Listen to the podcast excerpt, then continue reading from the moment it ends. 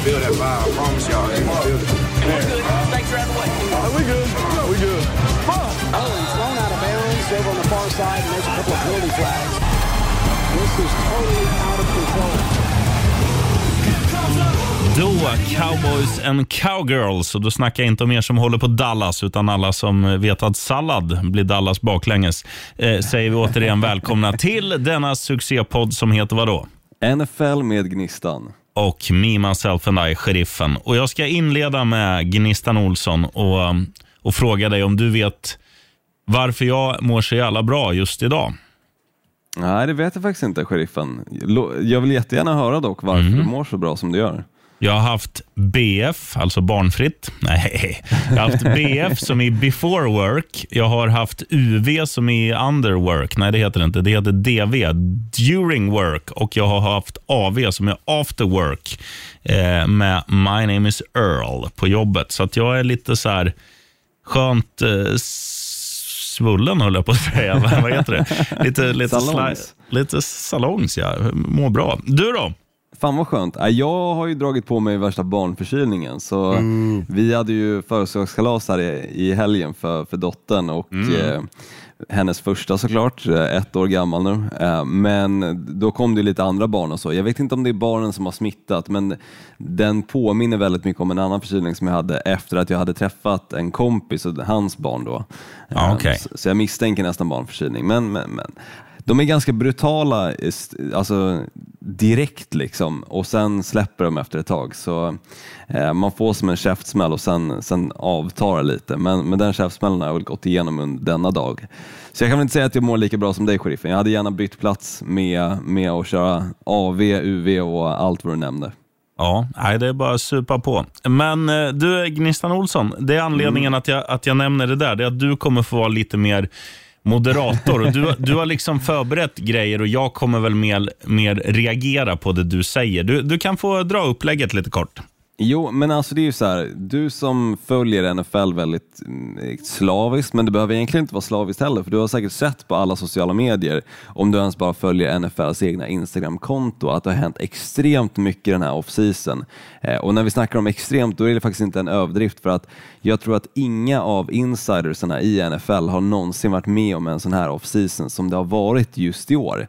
Eh, Det har skett så många olika trades, eh, spelare som har blivit kattade som man aldrig trodde skulle bli kattade, eh, med mera. Och det har varit helt galet. Alltså jag har suttit på helspänn nästan till varenda dag och uppdaterat mina olika konton som jag har och bara för att se om det är någonting som har hänt just där och då. Och inte ens när man liksom går och lägger sig, man vaknar mitt i natten kanske vid klockan tre, behöver gå på muggen och kika snabbt på mobilen. Så Ja, är just man det, en säker från... tax, taxblåsa. Ja. Exakt, men inte ens då är man ju säker från stora nyheter som sker, utan det har verkligen varit på löpande band sen säsongen tog slut och det är så kul att se.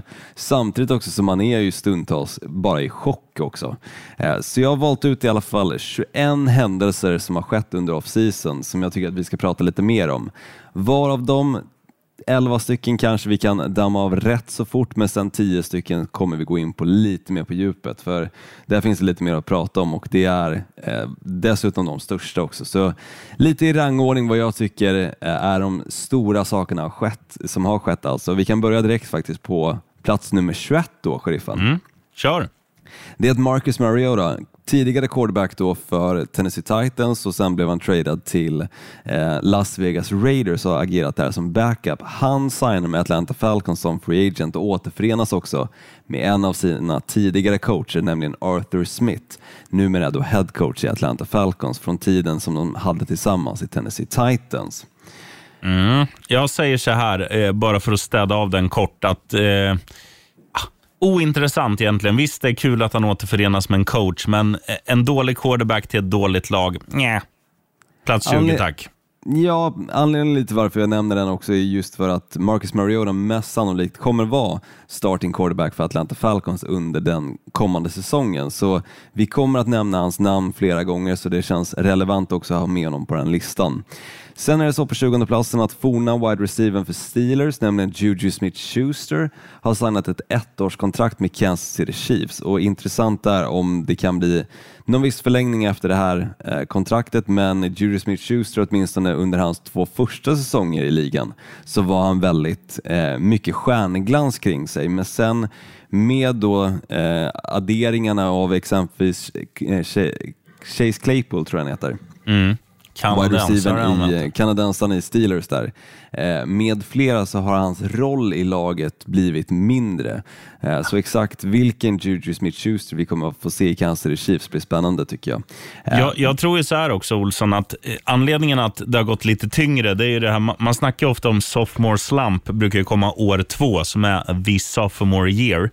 Men det känns som att, att det tog ett extra år för Juju och jag tror att det är också det här att att han har, eller snarare motståndarna har lärt sig att det här är en farlig pusselbit i det här lagbygget. Vi behöver ta honom lite hårdare. Det är lättare att komma in som jävla no-name och create some havoc. För att det är det som har hänt med Juju Smith-Schuster, att han blev ju en, en stjärna redan från dag ett. Och, mm och liksom, han har ju... Då han, någon sta- stal hans cykel, kommer jag ihåg. Ja. Eh, Så fick han redan ganska mycket publicitet bara kring det. Sen att han inte hade körkort, man fick hänga med på hela resan när han tog körkortet och sen då faktiskt att spelet resonerade till den eh, någonstans medie... Eh, cirkus som var kring honom, att han faktiskt spelade bra på planen också, eh, gjorde ju honom till, åtminstone hans rookieår, till en verkligen stjärna. Eh, Ja, precis som du säger, han har ju dalat sedan dess och visst, förra säsongen var han också skadad eh, en hel del och jag tror han missade kanske åtta matcher eller så. Men, men just att om han kan komma tillbaka till sin forna form i Kansas City Chiefs blir spännande att se.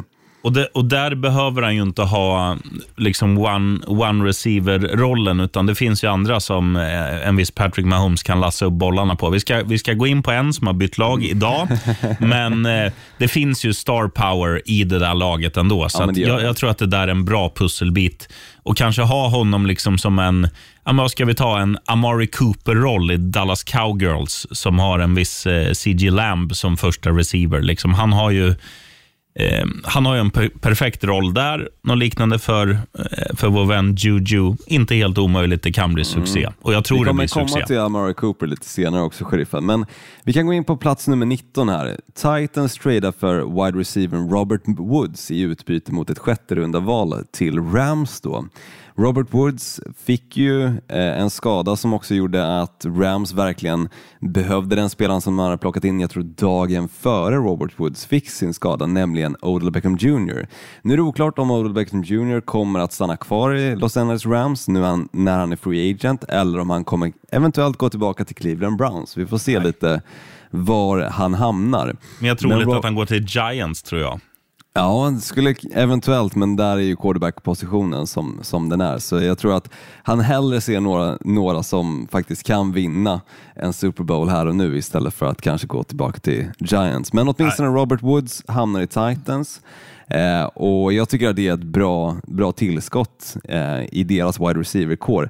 Nog förvisso också för att de släppte Julio Jones som under gångna säsongen var mest in, nästintill bara skadad. Så det känns som att Robert Woods kommer att kunna bidra från dag ett så länge att han kommer tillbaka från sin skada så gott som. Mm. Nej, absolut. Det, det är en spännande värvning att se. Liksom, för att Det känns som att Titans är ett lag som är lite på gång och det känns som att Woods inte har fått liksom, visa upp sig eh, helt och fullt. Så att det där, eh, nej, jag I like it. Mm. Nummer 18 då så hittar vi Jacksonville Jaguars som signar Christian Kirk till ett fyraårskontrakt värt 84 miljoner dollar. Det tycker jag är lite galet med tanke på att Christian Kirk kanske inte riktigt visat i Arizona Cardinals som är hans gamla lag då att han är värd den summan. Eh, Men kul för honom och Jacksonville Jaguars behöver egentligen allt de kan få eh, för att kunna bygga det här laget kring då Trevor Lawrence. De har också signat exempelvis Evan Ingram, tidigare tight end ifrån New York Giants, eh, samt offensiv linjeman och lite andra hot då i defensiven åtminstone. Ehm, så, så det känns som att Jacksonville Jaguars under den här offseason har verkligen gått hårt in för att stärka det här laget för att inte hamna sist återigen. Eh, om det lyckas, det får vi väl se, men de har ju också draften att kunna luta sig tillbaka mot, där de också har första, rund, eh, första valet, Ja. eh, det vill säga. Ja, men Så, hitta, hitta en, en wide receiver-juvel där och sen Christian Kirk liksom som ett andra, tredje alternativ. Tittar man på vad han Man gjorde vill ju liksom ogärna i... betala tredje alternativ, 84 miljoner dollar. Nej, så är det. Det är klart att det är ett överpris, men det är också så de måste betala för att locka folk till ett, ett sjunkande skepp som Jacksonville. Sen är det ju så här, om man, om man tittar på vad Kille Kirk gjorde framförallt den här senaste säsongen, att när DeAndre Hopkins skadades så att han liksom fick ta en större roll. Jag tyckte att han var, jag ska inte säga genomgående bästa spelaren. Det var väl, det var väl egentligen vår vän James Conner, men av wide receivers så tycker jag att han höll den jämnaste nivån säsongen igenom. Så att jag, jag tror inte det där är... Visst, det är för mycket pengar, men det, det är en bra acquisition, för det är en bra spelare. Ja, men jag håller med, det är en bra spelare men för mycket pengar. Precis. Eh, plats nummer 17 då, Pittsburgh Steelers signar Mitchell Trubisky på ett tvåårskontrakt. Och om han kommer att vara starter eller ej återstår att se, då Steelers faktiskt är väldigt intresserade i en som kommer finnas i årets draft, nämligen Malik Willis. Dock så, så kommer ju Pittsburgh Steelers att ha eh, sent i eh, första rundan sitt val, så om Malik Willis faktiskt kommer finnas kvar då eller om de kanske tradar upp sig i första rundan är också någonting som återstår att se. Men hur som helst, Mitchell Trubisky tvåårskontrakt i Pittsburgh Steelers. Och jag gillar faktiskt det, för att jag tycker Mr. Trubiskys tid i Chicago Bears är lite underklass, eller under ehm, ja, du, Underskattade ord du Underskattad. söker, men Tack sheriffen. Du som till och med har druckit lite bira. Är, Mycket. Sna, sna, mycket bira till och med. Är lite snabbare på skallen än vad jag är som är lite småsjuk. Men i alla fall, jag tycker att Mitchell Trubisky gjorde det bra i Chicago. Sen var det någonting som inte riktigt klaffade där. Och sen agerade han då gångna säsongen som backup i Buffalo Bills till Josh Allen. Eh, Men jag tycker att Mitchell Trubisky borde få en chans att visa upp sig i Pittsburgh Steelers innan de kanske går all in för Malik Willis. Jag ja, det kan kommer han ju få. Bra. jag Men tror det kan funka bra. Och Jag tror också att ett lag som Pittsburgh som har haft en jävla vattenspridare där bak, som har försökt med de här stora spelarna, jag tror de kan må bra av att få in en spelare som är, om man säger en ganska tråkig QB, som är de här, okej vi ska ta 10 yards på tre försök, let's fucking do it. Att det är den mentaliteten med. Jag, jag tror att det kan, som du säger, jag tror det kan flyga i Pittsburgh för att Eh, ja, men det är liksom i, i norra USA, det är utomhusarena. Det, det kommer vara många sådana här skitiga matcher där, där eh, spektakulära spel eh, inte kommer eh, gå att använda, utan det blir det här liksom tugga yards, lite som, som Buffalo har sett ut fram till den här säsongen som var. Eh, Så att jag, Ja, Mitchell Trubisky kan- dock, han har en bra arm. Han kan kasta bollen långt och kan också göra det med eh, precision. Så jag tycker som sagt Mitchell Trubisky lite underskattad eh, då han hamnar som backup i Buffalo Bills. Så jag tycker det är kul för han att faktiskt få chansen nu också i Pittsburgh Steelers. Så, så jag hoppas att det verkligen blir så. Mm. Eh, att det är han som kommer kliva ut på planen vecka ett som deras starter. Högst. Nästa punkt, nummer 16, då hittar vi Washington Commanders. Det nya namnet som vi alla nu ska eh, förknippa med då Washington-laget som inte längre heter football team utan Commanders. Trade of Carson Wentz i utbyte mot ett tredje runda val med Colts.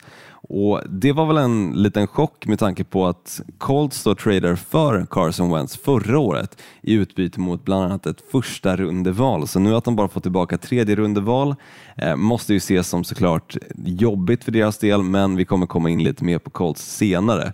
Eh, för Commanders del då att få Carson Wentz, ja, hur mycket egentligen han kommer kunna bidra till det laget beror helt och hållet på, eh, skulle jag säga, deras headcoach och hur de faktiskt lyckas få bukt på hans, någonstans har han väldigt mycket liksom eh, impulsivitet. Han, han försöker förlänga spel som inte riktigt finns där.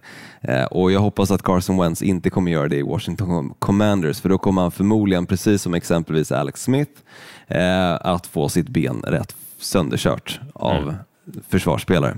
Och Det är Ehm. precis vad som kommer hända. Och um, Det där är, nej, fan grisen i säcken. Han, har, han gjorde en bra säsong där när han tog Phil Eagles till Super Bowl. Um, hade han inte gjort det, då hade då tror inte jag han hade haft ett startingjobb i den här ligan. För jag tycker att senaste säsongerna har han varit bedrövlig. Jag håller med. Och säsongen i Indianapolis Colts, att han inte kunde fördela bättre bollar, att han inte kunde göra bättre spel för att vinna åtminstone den sista matchen mot Jacksonville Jaguars är, är bortom allt. Eh, Så Carson Wentz i Washington Commanders tror jag inte kommer bli eh, en lyckad pass, eller matchning. Eh, Men, men det blir spännande att se. De har en bra head coach i Washington Commanders, så kanske kan han få bukt på det hela. Nummer 15 då är att Saints signar James Winston till ett tvåårskontrakt värt 28 miljoner dollar. Och Det här tycker jag faktiskt är ett bra move från Saints sida med tanke på att James Winston under tiden som han spelade med dem fram tills han skadades så gjorde han det faktiskt väldigt bra ifrån sig. Han hade ju den där ögonoperationen som såg ut att leda till att han faktiskt såg bättre på planen och inte passade lika många interceptions utan faktiskt nådde fram till sina spelare. Och ehm, Hade inte den där skadan skett så hade mycket väl New Orleans Saints faktiskt kunnat varit i slutspelet förra året, men de fick ju förlita sig mycket på sina backups istället och spelet blev därefter. Alltså Så James Winston, jag hoppas att han kommer tillbaka från skadan 100%ig, för i så fall så kan det här eh, flyga definitivt. Och sen blir det intressant att se vad som händer med Michael Thomas också. Eh, I och med att han inte spelade någonting under förra året, kanske kommer han komma tillbaka det här året, återstår att se. Eh, men jag gillar det. Ja, jag med. Nummer 14, ingenting som riktigt kommer påverka spelet som vi ser på planen i år, eh, men måste ändå nämnas. Tidigare Falcons wide receiver Calvin Ridley är avstängd ett år efter att ha bettat på NFL-matcher, något som ska ha skett under hans tid ifrån ligan på grund av då personliga omständigheter som han nämnde det, eh, för att fokusera då på sin mentala hälsa och under den tiden så bettar han alltså på NFL-matcher, bland annat matcher som innefattade Falcons. Det ledde nu till alltså ett ett års avstängning, vilket jag tycker är ganska sjukt med tanke på att spelare som har gjort någonting, exempelvis misshandlat sina fruar, eh, gjort sexuella gre- övergrepp eller liknande, kanske får 68 matcher. Så att han faktiskt blir avstängd ett helt år eh, är vansinne med tanke Ja. på eh, vad han då har gjort och bettat för. Jag tror det var uppemot 1000 dollar totalt. Ja, det är ju, alltså, det är ju jävligt lökigt. Det är, så här, det är NFL i ett nötskal tyvärr. Ja, absolut. Och det, och det är så här, ja men vad fan. Du sitter, det är som du och jag, vi sitter ju och tittar på matcher och, och det, är kul, det är roligare att se matcher om du har ett litet spel. Ja. Eh, sen om, om det innefattar, alltså så här, det finns ju till och med betting-sajter så här, the more you know, the more you win, fast på svenska, ju mer du vet, desto mer vinner du. Typ. Eh, och har man då ingångar i ett NFL-lag, att man vet att ja, det här laget är inte så jävla bra. Nu åker de till Jacksonville och kanske losar med mer än åtta. Då, då är det ju dumt att inte liksom använda sin kunskap. Det är samma, jag är så här, vad fan, jag jobbar på på en hel del matcher i damallsvenskan och hockeyallsvenskan och så här. Och jag kan ju säkert mer än gemene man. Eh, sen kan inte jag påverka utgången av matchen för att jag sitter och, och säger vilka som är matchsponsorer. Och Det är samma Tyreek Hill, eller Tyreek Hill säger jag. Eh, vår, Ridley. Vår vän Calvin Ridley kan inte påverka från tv-soffan eh, om Matt Ryan kastar en interception eller inte. Nej, Utan det är så här. Det är bara, vansinne egentligen. ja, vad fan, låt han, låt han underhålla sig själv på söndagskvällarna liksom, det är genom att lägga skillnad- ett litet Det är bett. skillnad om exempelvis det hade varit en spelare som faktiskt spelar i matchen och man ser Ja. att han försöker påverka eh, matchbilden och på så sätt också eh, det eventuella bettet som han har lagt. Men i det här fallet, han spelar inte ens under den tiden. Men, men jag har förstått det som att NFL försöker göra honom till ett exempel på att du ska absolut inte, om du är en aktiv spelare i NFL, oavsett om du är borta på grund av skada eller har tagit en personlig paus, eh, så får du absolut inte betta på eh, matcher. Och det här är tydligen någonting som går igenom konstant i, i olika liksom, möten och så som ligan har med eh, diverse klubbar eh, och pratar just om eh, vikten av att behålla den här behålla ryktet egentligen kring, kring NFL. Så, um, så det är väl mycket för att göra honom till ett exempel, men jag tycker fortfarande att det, det känns märkligt när då spelare som gör betydligt mycket värre saker, alltså saker som är brottsliga, blir avstängda i bara sex matcher exempelvis. Håller helt med. Next. Cornerbacken JC Jackson, tidigare i Patriots, har signat med Los Angeles Chargers för fem år, värt 82,5 miljoner dollar. Och bara för att dra lite perspektiv på vad han har lyckats med i Patriots de senaste två säsongerna så har han haft upp till 17 stycken interceptions. Så eh, att få en spelare som JC Jackson i ett Los Angeles Chargers-försvar som redan är bra med exempelvis Dervin James, vi har också Joey Bosa där längst fram. Sen kommer vi komma in på en ytterligare pusselbit som de adderat under off-season, men det känns livsfarligt det här laget just nu, framförallt när man kikar på just defensiven. Um, och bra addering också för just cornerback-positionen kanske har varit en av dem som har varit svaga länken i det här uh, Los Angeles Chargers-laget. Så bra addering från deras håll tycker jag. Håller helt med. Kanske lite dyrt, men det är så man måste göra för att, för att vinna. Så titta på, titta på Rams i fjol. Det var, det var många spelare som hade bra betalt där, men vad hände? Jo, de vann. Det kanske blir Chargers som får reppa LA i Super Bowl kommande säsong. Vem vet, AFC är ju galet just nu så Ja, vem, vem som kommer reppa vem, alltså i Super Bowl från AFC, det har jag ingen aning om. Du såg Däremot- den här där de la ut eh, alla liksom, eh, offensiva, eh, det var, jag tror de hade fyra från varje lag. Det var running back, två wide receivers och en, en quar- quarterback givetvis. Eh, man bara swipade så här, okej, Mahomes och nästa jävel och jävlar, han Ja, har gått dit. Och, sjukt. Uff, ja, vi kommer ju komma in på några av dem Ja, som sagt. Men äh, alltså det som är riktigt vansinne är ju faktiskt att alla de här lagen som har gjort de här adderingarna kommer inte kunna ta sig till slutspelet för att samtliga lagen som har gjort de här stora adderingarna är IFC-lag. Så Mm. exakt hur det faktiskt kommer att se ut i slutspelet kommer bli galet och det kommer vara många lag också som kommer att ses som misslyckanden, även fast de kanske vinner många matcher, men just på grund av att de inte tar sig till slutspelet, trots vad de gjorde just under off-season som vi pratar om nu. Eh, men nästa puck då, eh, plats nummer 12, eh, så kliver vi in på Super Bowl-mästarna, nämligen Rams som signat tidigare Bears wide receivern Allen Robinson på ett treårskontrakt värt 46,5 miljoner dollar. Jag tycker att det här känns mer rimligt än exempelvis Christian Kirk, för jag tycker Allen Robinson har verkligen visat upp sig som en duktig wide receiver. Dock så har han haft lite problem nu, mycket skulle jag vilja säga på grund av vilken quarterback som har funnits som Chicago Bears nummer ett då, eh, som kanske har påverkat lite hur hans siffror har sett ut, men jag tycker att det är en duktig wide receiver. ja, jag håller helt med. Och, eh, spännande att se en ny miljö. Definitivt. Eh, plats nummer 11 då, innan vi kommer in på de riktigt matiga, eh, är att tidigare Cardinals pass rushern Chandler Jones signar med Las Vegas Raiders. Eh, och Las Vegas Raiders kommer vi helt klart komma in på lite senare, men de har ju också signat Max Crosby, deras defensiva linjeman, till ett stort kontrakt nu, vilket också skedde på årsdagen för hans eh, nykterhet.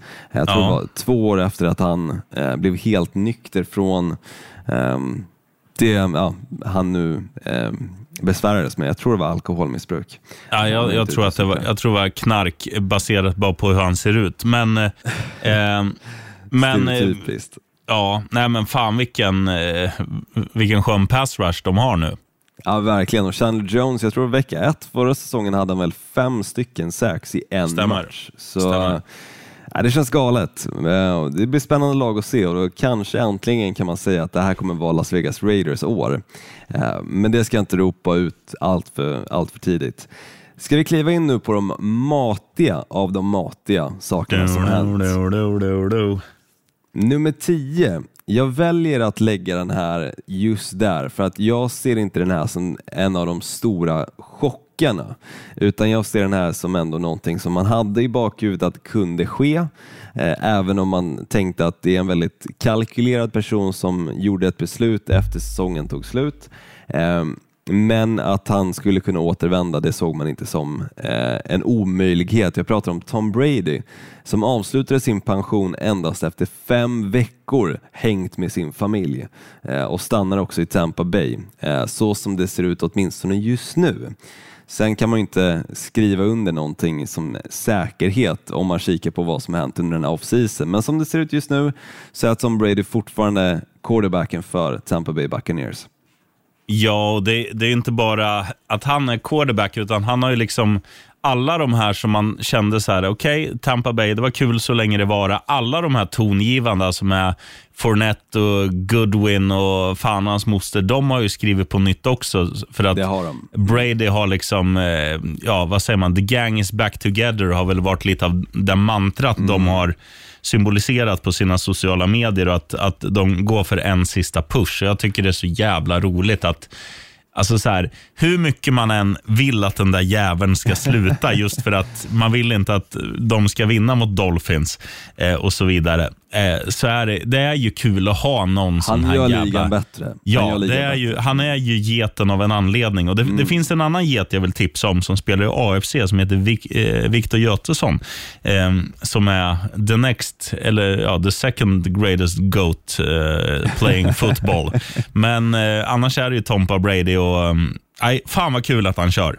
Ja, men jag tycker också det. Och Sen får man väl se lite, för jag hörde en, eh, en teori om att så länge inte Eh, Rob Gronkowski har bekräftat att han också återvänder till Tampa Bay Buccaneers så kan man inte ta det som en säkerhet att Tom Brady faktiskt kommer spela där. Utan så fort egentligen Rob Gronkowski bestämmer att han återvänder också, då kan man vara säker på att Tom Brady faktiskt kommer att spela för Tampa Bay Buccaneers. Men annars så kanske någonting jobbas på bakom kulisserna för exempelvis 49ers som fortfarande behåller Jimmy Garoppolo i dagsläget. Samtidigt som de då har Trey Lance som de draftade eh, med utbyte då mot väldigt många picks förra året. Så det blir spännande att se där om Tom Brady faktiskt kommer att spela för Tampa eller inte. Men oavsett, det är jävligt kul att han är tillbaka. Plats nummer nio då, sheriffen. Von Miller, eh, som kom med i det här Los Angeles Rams-laget som vann Super Bowl i mitten på säsongen efter att ha blivit tradad då ifrån Denver Broncos, har nu signat ett sexårskontrakt till ett värde av 120 miljoner dollar med Buffalo Bills.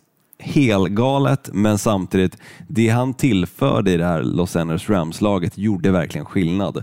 Eh, och det här Buffalo Bills-försvaret behöver all hjälp de kan få med tanke på hur det såg ut i matchen mot Kansas City Chiefs. Så jag tycker om den här signingen, även fast han förmodligen inte kommer spela samtliga sex år, men pengar får han. Ja, nej, men det är väl just det som är mitt argument också. Så här, att han är redan gammal. Sex år, nej, 120 miljoner, alldeles för mycket. Visst, han är värd, om du, om du splittar det på sex i dagsläget så är det klart han är värd det, för det är en jävla duktig spelare. Men alltså, man åldras... Ja, jag bara titta på mig själv. Jag var fan i mig så mycket snyggare för ett år sedan än vad jag är nu. Eh, det är så här, det kommer bli samma med Von Miller. Det kommer bli, alltså även om du är en duktig försvarsspelare, så det går fort. Fallet, är, fallet blir tungt. Eh, nej, jag hade inte gjort det. Jag, jag kanske hade tagit 45 miljoner på tre år eller två år eller något. Liksom. Ge han, ge han pengar nu. Vinn nu Buffalo, för de har ju alla möjligheter att vara ett av topplagen närmsta två, tre åren. Eh, och Sen får man väl rida ut i solnedgången med en titel och, och liksom vaska några sådana här åldermän. Men ja, det är inte jag som är GM. Nej, vi fortsätter att hålla oss inom AFC-ramarna för det är som sagt där som mest saker har skett. Eh, Plats nummer åtta, Khalil Mack, tradad från Chicago Bears till Los Angeles Chargers. Han har ju tidigare spelat i en annan AFC West, ett annat NFC West, AFC West-lag menar jag, eh, i då eh, Oakland Raiders, numera Las Vegas Raiders. Men nu har han alltså blivit tradad till Los Angeles Chargers i utbyte mot ett andra och sjätte runda val. Um, Sjukt visst, billigt. Khalil Mack kanske inte har liksom varit i sin peak under senaste säsongen åtminstone. Mycket skador som påverkar hur säsongen eh, gick till för hans del. Men fortfarande, hans närvaro på planen gör sån enorm skillnad. Exempelvis på samma sätt som Von Miller. Eh, du behöver räkna med honom i pass rushen, du behöver räkna med honom eh, på alla möjliga sätt. Och han, han kommer att vara tillsammans med Joey Bosa och tidigare nämnda JC Jackson och Dervin James, alltså Ja, det är sjukt farliga bra. att stoppa. Eh, och, och det här Los Angeles Chargers-laget tycker jag verkligen bygger upp sig själva för att kunna eh, definitivt ta sig till slutspel, vilket de inte lyckades med i år, men kanske eventuellt hela, gå hela vägen för en Super Bowl också. Ja, de är fan nästan favoriter i min bok. De har ju Alltså offensiven är jättebra, defensiven är sinnessjuk med de här värvningarna. Så att, nej, fan, helt rätt. Gå för Allt, det. Och, allt ska bara klaffa nu för, för ja. att det faktiskt ska bli en eh, total framgång. Men eh, som sagt, man har lyckats få dit väldigt bra spelare. Mm. Eh, behålla många pusselbitar också som behövs för att ta sig hela vägen. Och det känns farligt, men de gör allting rätt också med tanke på att de har ett rookie-kontrakt på Justin Herbert, åtminstone året ut. Eh, för det är först egentligen efter tre säsonger som ehm, det är okej att signa ett nytt kontrakt kontrakt. Eh, så de första tre säsongerna spelar ju exempelvis en quarterback väldigt billigt för. Eh, så då kan man göra sådana här moves för att då kunna stärka övriga laget runt omkring den här kuben. Eh, som i det här fallet är Justin Herbert. Så att de går all in i år tycker jag är helt rätt i alla fall. Plats nummer sju då. En eh, nyhet som jag blev väldigt glad för när jag hörde den, nämligen att Aaron Rodgers väljer att stanna i Green Bay Packers och signa ett treårskontrakt med 150 miljoner garanterade pengar. Eh, och Sen kommer vi komma in på lite annat med Green Bay Packers också, eh, som kanske inte är lika glädjande, men att åtminstone Aaron Rodgers väljer förhoppningsvis att spela ut resten av sin karriär i Green Bay-uniformen tycker jag känns väldigt glädjande, så, så jag är glad för den saken. Ja, och ska man bara säga så här, eh, alltså vad man ska trycka på, så är det väl, jag tror att det finns en viss stolthet, även om det har varit lite interna stridigheter där, det- där det har känts som att han har varit på gång att lämna, så känns det ändå rätt i Aaron Rodgers hjärna och kropp att vara så här a one team man, att han vill inte göra det, det trodde man ju med Tom Brady. Man blev ju jättechockad när han eh, ja, bytte verkligen. New England mot Tampa Bay. Och Man hade ju fått samma liksom, chock, pulspåslag, eh, stroke om eh, Aaron Rodgers hade gjort detsamma. Och då, då känns det bra, för att man, det är svårt att se honom i en annan liksom, uniform än den i, i Green Bay. Så att även om, även om det känns som att, ja, det vi kommer komma in på senare, gör att de inte har en egentlig chans att vinna någon Super Bowl med tanke på hur de andra lagen ser ut. Eh, förlåt, Olsson. Så, Nej, är det, så, är ändå, så är det ändå fint på något sätt att eh, han ska vara i Green Bay, han ska spela på Lambeau Field, han ska spela i, i eh, snålblåst och minusgrader eh, i nummer 12 och det kommer han göra karriären ut. Som det ser ut just nu åtminstone eh, så är det ett treårskontrakt i alla fall. Det finns ett fjärde år som, som kan då läggas på eh, och även ett femte vad jag förstod det som. Men, men åtminstone tre år är spikat att han kommer vara i Green Bay. Eh, så det känns väldigt skönt men, men ja, det, om, det, om det kommer ta dem hela vägen till Promised Land, det, det vet jag inte i dagsläget. jag vet, det kommer inte hända. Nej, förmodligen inte. Så du kan vara Eh. Nummer sex då, det är att Cleveland Browns tradar för Amari Cooper i utbyte mot ett sjätte runda val till Cowboys. Så det tycker jag verkligen om någonting är billigt för Amari Cooper är en duktig wide receiver. Eh, Jag tycker det hela tiden har varit någonting kring honom som har eh, varit lite mystik. säga, Man right förstår inte. ananas.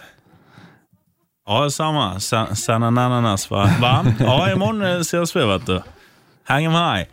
Eh, ja, eh, vi hade ju AV här, eller eh, during, during work på jobbet. Ah, Amari Cooper Olsson, fortsätt. Mm. Jag tycker det är som sagt billigt, för jag tycker att Amari Cooper redan under hans tid i Oakland Raiders visade sig vara en väldigt duktig wide receiver. Sen gjorde de sig av med honom till eh, Cowboys och därefter så har han ju definitivt visat att liksom, han har ju varit nummer ett snubben tillsammans med CD Lamb match från match egentligen. Så ena matchen har varit CD Lamb som varit nummer ett, andra matchen har varit Amari Cooper. Så att Cleveland Browns lyckas få honom för ett sjätte rundeval tycker jag är bargain deluxe.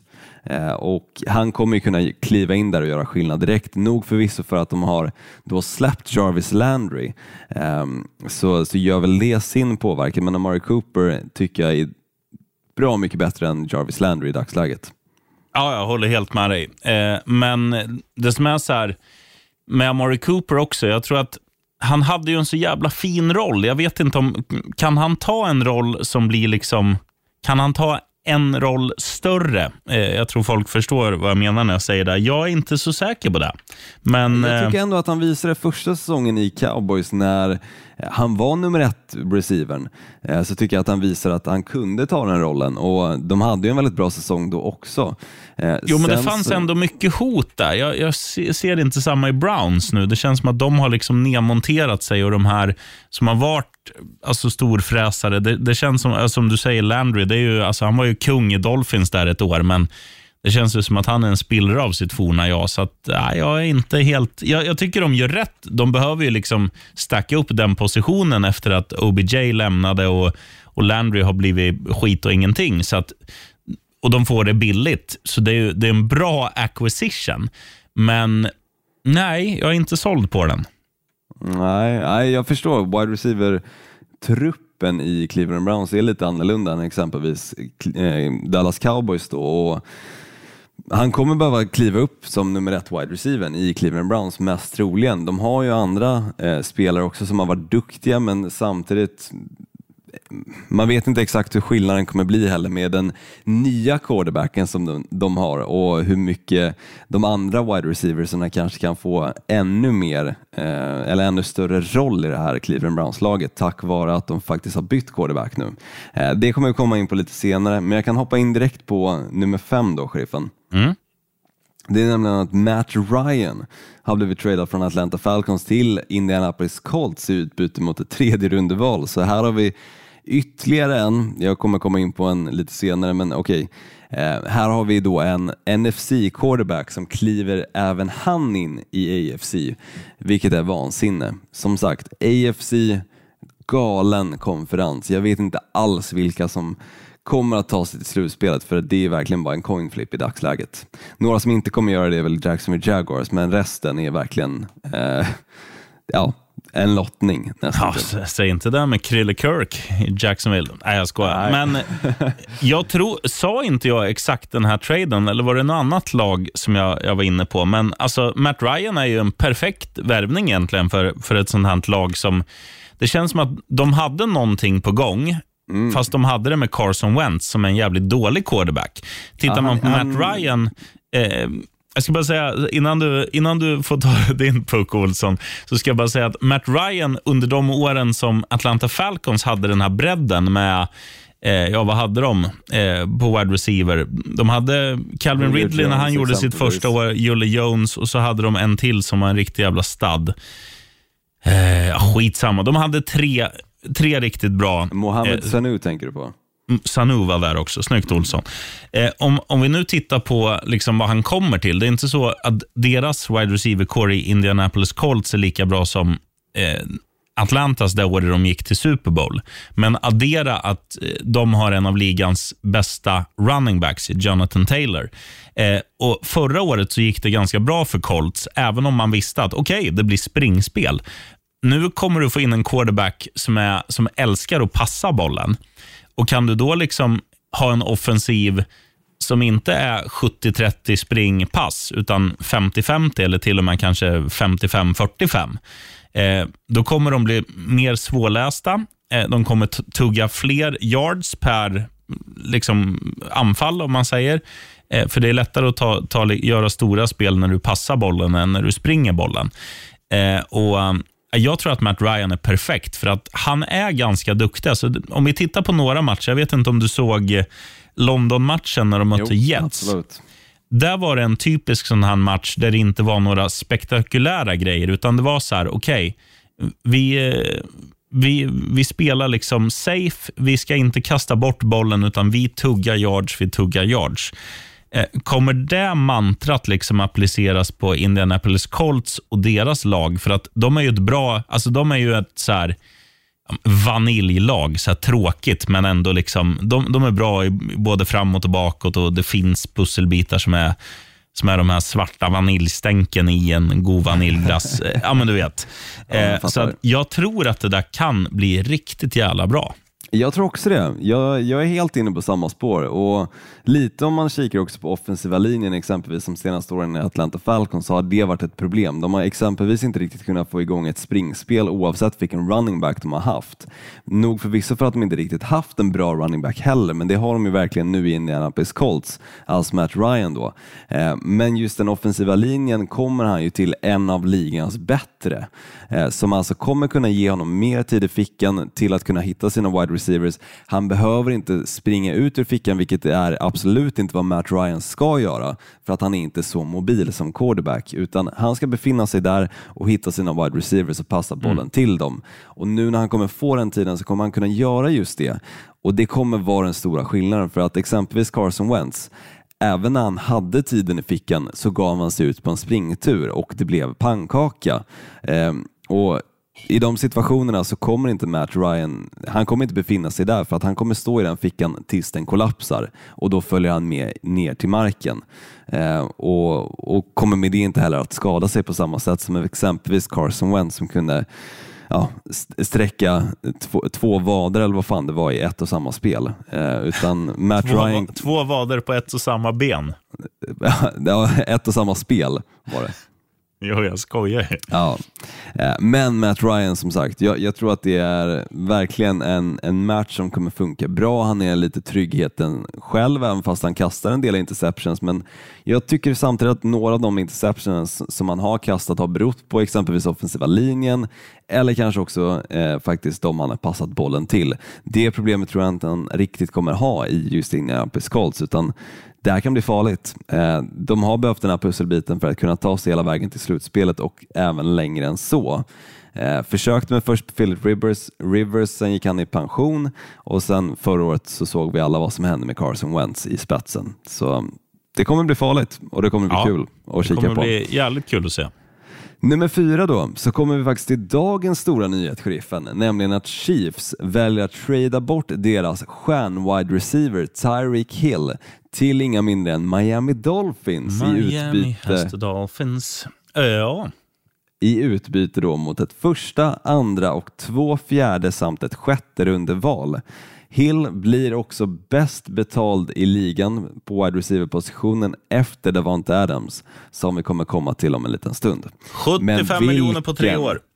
Vilken galen trade vi fick se.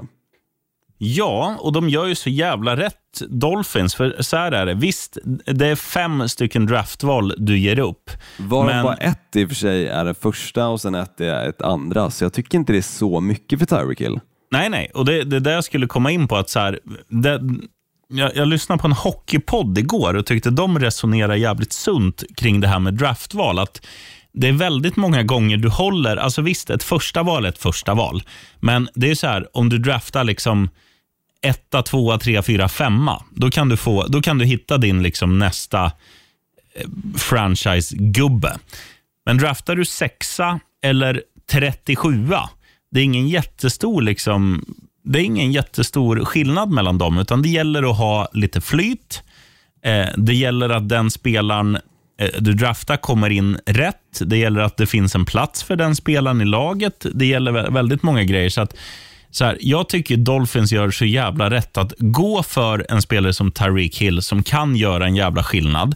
Eh, tittar man på vad man har i övrigt liksom offensivt, det, det, Waddle är ju han är väl inte lika snabb som Hill, men inte långt därifrån. Det är ju det snabbaste wide receiver-paret i hela ligan. Du har Gesicki. Mm. Eh, vi har tagit in eh, Måsen, min vän ifrån San Fran, som har varit skadad nu i hela fjolåret. Men, Chase eh, Edmonds ifrån Arizona Cardinals. Ja, det smäller inte så jävla högt. Men eh, alltså, Måsen kommer upp i den formen han hade när, när de var i Super Bowl, eh, 49ers, då är det ju liksom Miamis offensiv, om vår vän Tua kan spela som ett utedass och inte som en bidé, då, är det ju, ja, då kan det bli magi. Ja, men ni har ju dessutom också förstärkt offensiva linjen i Armstead exempelvis från New Orleans Saints. Så eh, jag tror Dolphins kommer bli riktigt farliga. Just Ja. Tyreek Hill, att han kommer till det laget. Alltså, precis som du säger, så länge Tua kan steppa upp sitt game och bli bättre offensivt eh, så kan det här bli livsfarligt. Alltså, eh, och samma sak här, vi är fortfarande inne i EFC. Allting sker i EFC just nu. Matt Ryan till Indianapolis Colts, Amari Cooper till Cleveland Browns, Khalil Mack till Los Angeles Chargers och då alltså Tyreek Hill till Dolphins. Det är vansinne just nu i den konferensen. Eh, nog förvisso för att han kommer från AFC, men, men i vanliga fall så brukar ju lag försöka trada toppspelare ut ur konferensen för att slippa möta dem flera gånger, eh, exempelvis i, i regular season, men de vill ju absolut inte möta dem då i, i slutspelet, det vill säga. Eh, Om det att inte- då kanske om- få pisk. Ja, precis. Om det inte är Super Bowl, men då är det ju som du säger motsatt konferens. Mm, precis. Eh, Så just att Chiefs ändå tradar honom inom konferensen tycker jag är galet och de som stod på tur som eh, också var extremt intresserade av Tyreek Hill, det var New York Jets, så det hade ju också varit inom konferensen. Men jag hade ju sett hellre kanske från Chiefs sida och Chiefs fans sida att man faktiskt tradar Hill då till eh, New York Jets som inte kommer vara ett hot just i slutspelet på bra många år. Kontra då Miami Dolphins som redan har stärkt upp sin trupp både offensivt och defensivt med de spelarna de har och sen addera Tyreek Hill på det känns som sagt farligt. Absolut. Sen är det ju så, Chiefs har ju redan vunnit och sen är det så här, jag, jag tror också att har du vunnit som Tyreek Hill har gjort, då har du lite att säga till om att om du har två vågskålar, den andra lyser chans på ytterligare en Super Bowl, eh, varmt väder eh, och, och glassigt liv och det andra lyser East Rutherford och betong, då väljer man det förstnämnda. Liksom. Ja, såklart. Men, men jag tycker också det här talar väldigt mycket just Miami Dolphins eh, move som de har gjort under den här offseason för vilken vilken roll egentligen deras nya head coach spelade så fort han klev in där. För, för som sagt, de här movesen gjorde de inte eh, i det förflutna utan allting de har gjort nu bygger ju liksom för att ta sig hela vägen till en Super Bowl. Nog förvisso för att väldigt många AFC-lag gör exakt samma sak, men jag tycker att kikar man just på Miami Dolphins så har de gjort kanske, eh, bortsett från Jacksonville Jaguars, som största egentligen eh, movesen för att faktiskt kunna ta sig till en, hela vägen till en Super Bowl. Ja, absolut. Kikar vi då på nummer tre eh, så är det så att Cleveland Browns tradar för inte bara Murray Cooper utan också för Deshaun Watson i utbyte mot tre stycken första rundeval. Ett andra och ett tredje, eh, vilket ger Texans definitivt bra kapital för en rebuild och Watson han får också 230 miljoner dollar garanterat av Browns, vilket gör honom till den bäst betalda eh, i, i ligan när det kommer till garanterade pengar.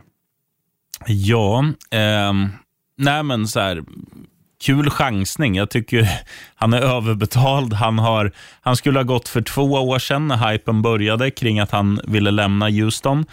Eh, nej, jag, det känns som att han går till, till fel lag vid fel tidpunkt. Hade han, alltså, som sagt, två år sedan. Lämna ett eh, ganska dassigt lag till ett lag som är på gång. Nu känns det som att Cleveland har varit uppe och vänt. Jag tycker inte att de känns som det här eh, poplaget längre, som när du skulle tatuera in Cleveland Browns logga och allt sånt där. Utan det, det känns som att de är lite... De har varit uppe på, Ja, i toppen och vänt. Mm. Ja. Ja. men jag håller med dig. Jag håller faktiskt med. Det känns som att Nog förvisso med Amari Cooper, men lite som vi var inne på där, resten av wide receiver-kåren då, hur ser den ut? Och kikar man nu när de också gör sig av med tre stycken första rundeval, ja, men då har de ju ganska svårt för att bygga för framtiden generellt och blir väldigt Deshaun Watson heavy också. Eh, vilket innebär att funkar det inte med Deshaun Watson, nej, men då har de ju sålt sig för framtiden i stort sett. Eh, och visst, skulle det funka med Deshaun Watson, nej, men då har de ett kontrakt på honom som är enormt också, vilket någonstans bakbinder deras händer för att kunna göra de här stora movesen under off-season som vi exempelvis sett andra lag göra. Och då pratar jag om Los Angeles Chargers som nu har ett rookie-kontrakt som jag var inne på med Eh, Justin Herbert där. Eh, så lika gärna istället för att chansa på Deshaun Watson som inte ens har spelat på ett års tid på grund av de legala omständigheterna som har varit kring honom eh, så hade de kanske kunnat satsa på draften istället. Eh, men nog förvisso, man får in en spelare som man vet lite vad man får, men som sagt, det är vad man går tillbaka historiskt sett, vad han har gjort då. Eh, inte spelat på ett år, så exakt vilken Deshaun Watson som kommer kliva ut där på planen återstår att se och de räknar nog också med att han kommer vara avstängd kanske åtta matcher. Eh, och med det så kommer ju eh, det dröja ett tag innan vi faktiskt får se Deshaun Watson i Cleveland Browns tröja. Hör du att vi har fått en lyssnarfråga här, Olsson? Ja, det har jag. Vad händer med vår vän, bagaren? Jättebra fråga. Ehm, och jag önskar ju någonstans att Baker Mayfield får en ny chans, för jag tycker faktiskt att han han har verkligen eh, haft sina stunder där han har glänst. Han har haft sina stunder absolut där han har varit riktigt dålig. Och när kommer det här ske, Olsson, tror du att eh, Bagan Mayfield hittar ett nytt lag? Jätteintressant att, att följa skulle jag säga med tanke på att det finns väl egentligen bara två lag som skulle kunna vara potentiella suitors för just Baker Mayfield och då kikar man exempelvis på Carolina Panthers eh, som just nu har Sam Darnold som blev draftad i samma draft då, som Baker Mayfield gick first overall i till Cleveland Browns. Eller så har vi Seattle Seahawks som alltså, eh, vi kommer komma in lite på senare, eh, men de står i dagsläget egentligen med eh, en ganska dålig quarterback-situation. Eh, så det är väl egentligen de två lagen som skulle kunna vara tilltänkta suitors för Baker Om jag hostar till och säger Giants då? Giants absolut, med, eh, istället för Janet Jones eller eventuellt eh, att man tar in Baker Mayfield för att skapa någon sorts konkurrens för Daniel Jones där också. Skulle definitivt kunna passa. Eh, intressant tanke, sheriffen. Han, jag tycker ändå han känns lite New Yorkig på något sätt. Han är, han är lite så här... Han har swagget kring sig. Eh, Ja, så- och han känns lite st- stubbig som många New York-snubbar gör. ja, absolut. Alltså, Knutte hade gjort sig bra i New York också. Han är fan byggd som en stubbe. Ja, men hur som helst tycker jag ändå att Baker Mayfield borde få en ny chans. Jag vet att det är många som inte riktigt håller med mig om det här. Och jag tycker att Baker Mayfield kanske inte har haft liksom den bästa situationen i Cleveland förrän då faktiskt Kevin Stefanski kom dit. Och det lyckades ju ta då Cleveland Browns hela vägen till faktiskt slutspel för första gången på jag vet inte hur många år det var. Eh, men det var ju med just Tusen. Baker Mayfield i spetsen som quarterback och han hade en bra säsong det året också. Eh, Så att rata honom för att hur han såg ut den här säsongen när han dessutom spelar skadad tycker jag känns lite fel. Eh, Så nej, jag hoppas han får en ny chans i alla fall. Hur som helst, ska vi kliva in på punkt nummer två, sheriffen? Ja, jag tänkte jag ska gissa vad det är, men eh, jag, jag tror att vi har två kvar. Det handlar om en som har initialerna RW och en som har DA. Am I right or am I right? Stämmer sheriffen, det går ju inte att ha någon annan på plats nummer ett eller två. Jag börjar på den som smärtar mest. Det är nämligen plats nummer två. Eh, Davante Adams har blivit tradad från Green Bay Packers till Las Vegas Raiders i utbyte mot ett första och andra rundeval i årets draft och återförenas också då med sin college quarterback och rumskompis Derek Carr. Det här är någonting som de bägge har egentligen velat skulle ske väldigt länge, alltså just chansen att få spela med varandra. Och nu äntligen så sker det alltså för Devante Adams del som också växte upp som ett Raiders-fan.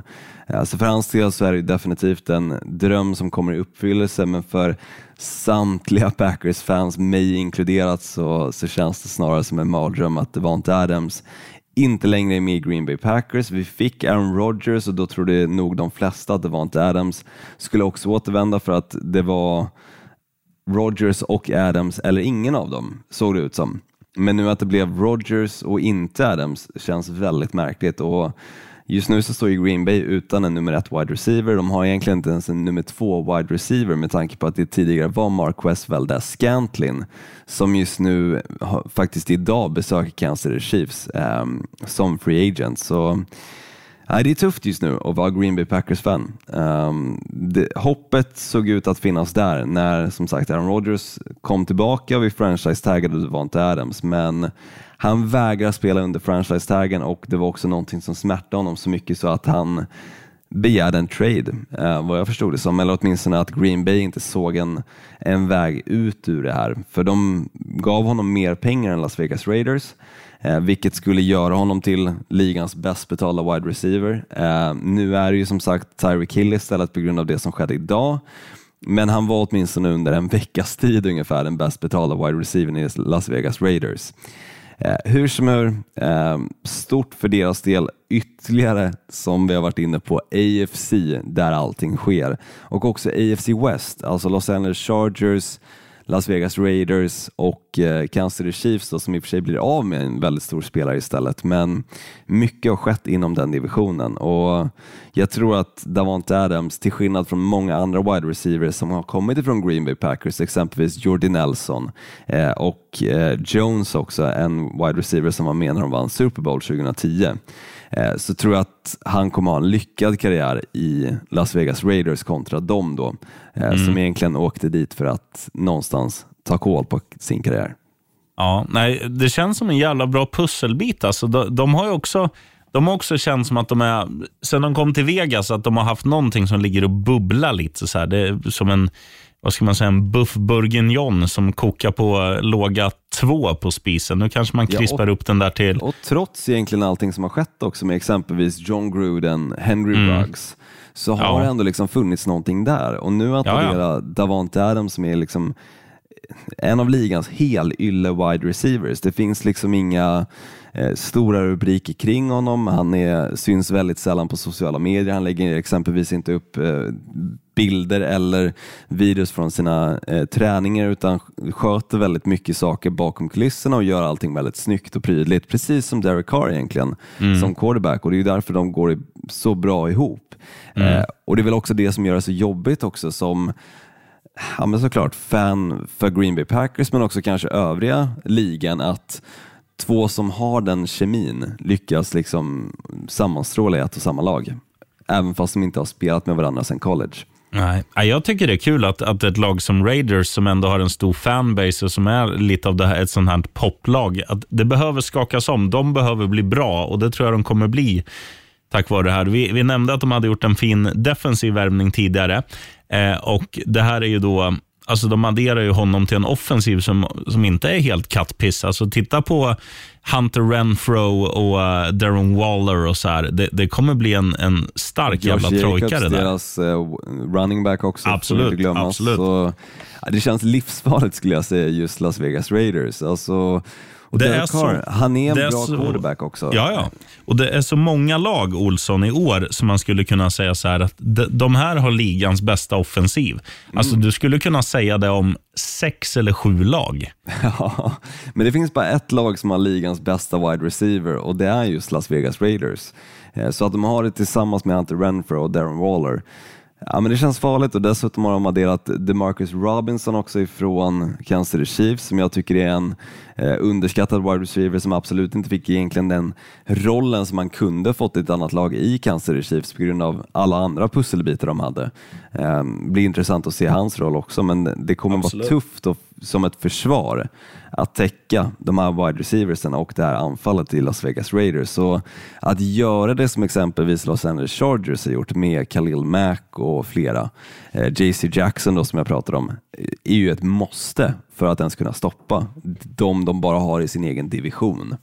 Ja, nej, det, blir, det blir sjukt att se i år. Alltså. AFC West är, är vansinne i, i dagsläget. Nog för att den blev som sagt lite uttunnad där med Tyreek Hill som försvann till Dolphins, men, men bortsett från det så är det ligans absolut bästa division. Yeah. Eh, och Kliver vi in på plats nummer ett då, så förklarar det också lite varför eh, vi kan säga de orden, nämligen att Seahawks tradar Russell Wilson till Denver Broncos i utbyte mot två första och två andra rundeval plus Drew Lock, deras tidigare quarterback i Denver Broncos, då, Shelby mm. Harris och Noah Fant, tight enden. Mm. Men vilken trade som Denver ja. Broncos får till för Russell Wilson. Visst, de kommer sakna Noah Fant tror jag lite, men, men i övrigt så, så adderar ju de den enbart största pusselbiten som, som det här laget bara har stått och väntat på. För att alltså, när, när de har fått fram eh, ja, men Jerry Judy och vad heter han andra duktiga wide receivern? Jag tappar alltid namnet på honom. Mm, eh, ja, Jerry Judy och sen tänker du på eh, Sutton, Kirtland Sutton. Ja, just det. Eh, alltså de två är ju, de är ju studs. Och, Ja, och framförallt så här, så mycket potential som de har visat, trots att de inte har haft en, en QB som kan sula bollar på dem. Eh, alltså nu när de får in Russell Wilson, som i sina bästa stunder är briljant, men eh, senaste åren not so good, men det är för att laget Seattle Seahawks eh, har fallerat lite. Nu, nu kommer han till ett lag som känns på gång. Jag tror att det blir en spännande nytändning för honom. Lite kul att se Ja, här- fan, här kan man också andas även om luften är lite tunnare. Eh, det kommer bli kul att se en eh, lite på nytt född Russell Wilson med, eh, ja, men med en offensiv som är, har en jävla potential. Ja, och nog, nog förvisso för att jag tycker Seahawks ändå har haft en bra offensiv. Alltså om man kikar på DK Metcalf och eh, Tyler Lockett exempelvis. Men det stora skillnaden i Denver Broncos är den offensiva linjen. Den har inte funnits i Seattle Seahawks. Han har hela tiden fått springa för sitt liv och ändå trots det lyckas få fram passningarna till DK Metcalf och Tyler Lockett. Då. Eh, Men i det här fallet så har han faktiskt en offensiv linje som också kommer stötta honom och finnas där och skydda honom. Eh, Och det kommer göra den stora skillnaden. Så som sagt, AFC West, helgalen division just nu. Eh, Och Russell Wilson, jag tror absolut att han kan lyckas. Men, men som jag var inne på tidigare, det är inte alla de här lagen som kommer att ta sig hela vägen till slutspelet, för det finns bara sju platser i AFC.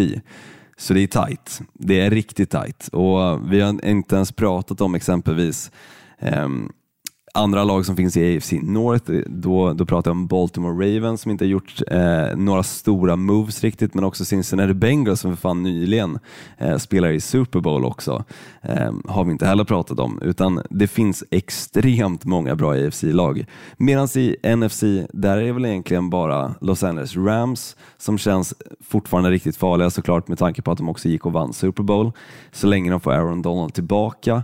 Eh, Men sen har man ju då eh, Green Bay som nu inte har en wide receiver nummer ett eller nummer två för den delen.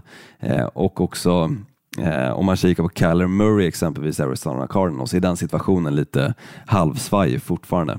Så nej, NFC väldigt svagt, AFC sjukt jäkla starkt och det ska bli spännande att följa kommande Ja. säsong. Hell Jag gillar det. Men sheriffen, innan vi avslutar det här avsnittet så ställde jag en fråga tidigare idag, nämligen om du kunde dra fram vilket lag som du tycker har förbättrat sig bäst under off-season och vilket lag som kanske har försämrat sig. Ja, jag säger ju att ehm, Atlanta Falcons har ju definitivt försämrat sig mest. Alltså, så här är det. De, de hade, de har ju fortfarande några så här spännande unga spelare som, som tog lite plats i fjol, men jag tror det blir väldigt svårt att, att ersätta en ikon som Matt Ryan där. Jag tror att han, även om han inte har haft de bästa siffrorna senaste åren, så är det liksom Eh, Han är deras lungor och det kommer, det kommer se jävligt eh, ängsligt ut i håller med. Atlanta. Jag håller med. De har ingen Eh. Ridley, de har ingen Russell Gage. Han har nämligen signat med Tampa Bay Buccaneers och de har som sagt ingen Matt Ryan heller. Så jag vet inte riktigt vad de har kvar. de har Kyle Pitts, liksom. Ja, Ja. det är ju det. Eh, och förbättra sig mest, det går ju, även om jag är bias i den här, så är det ju Miami Dolphins. Alltså, det går Jag inte att säga med. annat. Nej. Nej, det känns verkligen som att om man kikar på hur, hur deras lag såg ut förra året, man tänkte att det här är ett bra lag. De vinner matcher, de vann exempelvis sju på raken och hade en chans till slutspel. Eh, så med de pusselbitarna som de har lagt till nu så känns det som ett riktigt farligt lag. Och Visst, som sagt, vi pratade om Denver Broncos, att de har adderat Russell Wilson ehm, och det var egentligen den sista pusselbiten som behövdes, som man egentligen sett flera år. Eh, men just på helhet, just helomvändning egentligen på en okej trupp till en riktigt bra trupp så är det Miami Dolphins som gjort det största lyftet. Och Det vi inte ens har nämnt, då, det vi har inte ens nämnt deras försvar som, som senaste åren har varit ett av ligans bättre. Med Xavier Howard framför allt och finns ju några andra pusselbitar där. Och, och också att det är en ganska ung trupp. Alltså om vi tittar på alla eh, Gaskins, eh, Gesicki, eh, ja, de har ju hur många som helst som liksom fan knappt har fått hår på punka. Liksom. Så att det är ju, de är ju rätt ålder också. Då, då är det bra att få in några, några som har varit med och gjort det förr. I det här fallet Tyreek Hill som det största, största adderingen. Så att, eh, nej, Miami Dolphins, det är många lag som blir häftiga att se, men det är klart att Ja, ja, det kittlar det. extra för mig som bara har jag får ju fan bara uppleva skit med alla lag jag håller på, men nu, nu tror jag att Dolphins kommer ha en bra säsong. Ja men eh, som sagt, AFC, det är väl det som talar mot dem, att hela den konferensen har blivit så jäkla mycket bättre. Eh, och Jag tycker Bengals också borde lyftas som, som ett lag som har förbättrat sig, just offensiva linjen som var det stora problemet med antalet sacks som skedde då mot Joe Burrow, men som de nu har förstärkt med stora namn som exempelvis Bucks tidigare offensiva linjeman, eh, Alex Kappa och Cowboys också Lyle Collins. Så, så tycker jag att den truppen har blivit bättre på exempelvis just det de behövde bli bättre på, nämligen offensiva linjen. Ehm, sen tycker jag också det känns lite det spännande med Jacksonville Jaguars med fler vapen till Lawrence och lite extra skydd. Vad faktiskt det kan göra med Doug Peterson nu som head coach istället för Urban Meyer, vilket är bara det är en gigantisk skillnad. Jag vet inte om du såg nyheterna som kom ut om Urban Meyer, att han eh, uppenbarligen under så här eh, försnack inför matcher, alltså när han pratar med eh, olika, eh, ja, antingen hela laget eller bara liksom sina koordinatorer och så vidare för att se vad de har att vänta sig inför eh, lagen de möter. Så hade han i alla fall ställt frågan vem nummer 99 var i eh, Los Angeles Rams för att han skulle tydligen vara eh, någon som skulle vara farlig för dem. Och då pratar vi alltså Aaron Donald, så han visste inte ens vem Aaron Donald var. Vilket är ju vansinne. Och försöka lägga upp en gameplan och inte ens veta vem Aaron Donald är i NFL, det, det ska inte finnas. Nej, då får man läsa sina NFL-glosor kan man Så tycka. någonstans förstår man kanske varför Trevor Lawrence också hade mycket problem under sin rookie-säsong i Jacksonville Jaguars, om det var den headcoachen som han befann sig där med. Ja, Så- så sen, jag sen, tycker jag. Sen tycker jag också så här, med Jacksonville Jaguars, jag tycker man säger varenda år att ja, men nu känns det spännande och nu har de något på gång, men fan, det händer aldrig något. Nej, jag håller för sig med. Men det sa man väldigt länge också med Cincinnati Bengals. Och se vad som hände. De eh, gick hela vägen till en Super Bowl och var så nära på att vinna. Hade bara Joe Burrow haft mer skydd, vilket han har nu, då hade de Ja. vunnit den Super Bowlen. För att Ja, för det var faktiskt så att Jalen Ramsey snubblar på sista spelet och lämnar Jamar Chase helt öppen för att kunna göra en touchdown. Men Joe Burrow hade inte tiden för att passa honom. Nej, Nej jävligt sant. Och, och de är ju också ett lag som har blivit äldre med tanke på att väldigt många tongivande är unga i det där laget. Så det, det är ju en positiv sak då att bli äldre. Att Tom Brady blir äldre, det är inte alltid positivt. Att Aaron Ja, Rodgers blir äldre, uppenbarligen. inte alltid positivt. Men eh, i det här fallet så är det bra att eh, Burrow, Chase och de andra grabbarna får lite mer fjun på hakan. Mm, nej, jag håller med. Nej, det är en jävla spännande säsong vi har att vänta och det är långt kvar fortfarande. Vi har liksom inte ens nått draften än. Vi är inte ens inne i den månaden där draften sker. Vi är fortfarande i mars månad och det är total kaos i ligan. Man vet inte som sagt vem som sitter säkert och vem som kommer hamna var. Eh, Men nu någonstans så börjar ju sina när det kommer till åtminstone draft picks för vissa lag. Så, så vissa vet man kanske inte kommer göra allt för mycket moves framöver. Exempelvis de Miami Dolphins. De har i och för sig cementerat väldigt stora sådana. Ja, ja, så är det. Eh, och Jag tycker att det är rätt skönt, för då får jag ju semester i alla fall en månad till innan vi när jag behöver boka in fler poddavsnitt. Det är Ja. kul, kul att surra, men eh, Eh, jag, jag tycker så här är bra. Att vi liksom väntar in att det händer mycket grejer, klumpar ihop det, gör ett avsnitt. Ehm, Vi kan väl Ja, säga men- att eh, händer det tio saker till så kan vi göra ett avsnitt. ja, ja, definitivt. Händer det fem saker som är riktigt stora, men då gör vi ett avsnitt såklart Ja. också. Men, men nu som sagt så tror jag att det kanske någonstans har nått sin peak. Det trodde man förvisso i och för sig med Russell Wilson-traden, bara den, att det skulle vara den stora saken som vi skulle prata om. Men sen skedde ju sak efter sak efter sak efter sak. Men nu tror jag faktiskt att vi bör ha nått kulmen av March Madness inom NFL off-season åtminstone. Mm. Men vi får se. Nej, så är Allt det kan hända. absolut Olsson. Nej, skönt att snacka lite med igen, sheriffen, och eh, hoppas vi får prata lite mer snart igen. Ehm, Tack till ja, dig som vad, lyssnar också. vad säger man på engelska? Enig heter det på svenska. Ja, jag kommer fan inte ihåg ordet på det. Jag har inte pratat Inte engelska heller. på länge, men snart så börjar jag jobba igen och då måste jag lära mig det Ja, återigen. eh, I'm gonna speak English here in a couple of minutes. I'm gonna uh, Skype with my ex-girlfriend about uh, going to London in May, and I have not pa passport uh, time since uh, uh, July. Vet du. Det blir succé. Oh, fan. Jag tror att de har släppt nya tider nu, sheriffen i och för sig. Oh, Så- jag ska gå på muggen nu och kolla. De släpper på fredagar, nya tider. All right. Idag är det torsdag. Nej, Idag onsdag. torsdag. Exakt. Så eh, Onsdag, kika onsdag, igen på fredag, så har du lite Ja, där. jag fixar. Du, eh, bra jobbat och eh, hang em high så hörs vi. Detsamma. Skål, hej! Right on.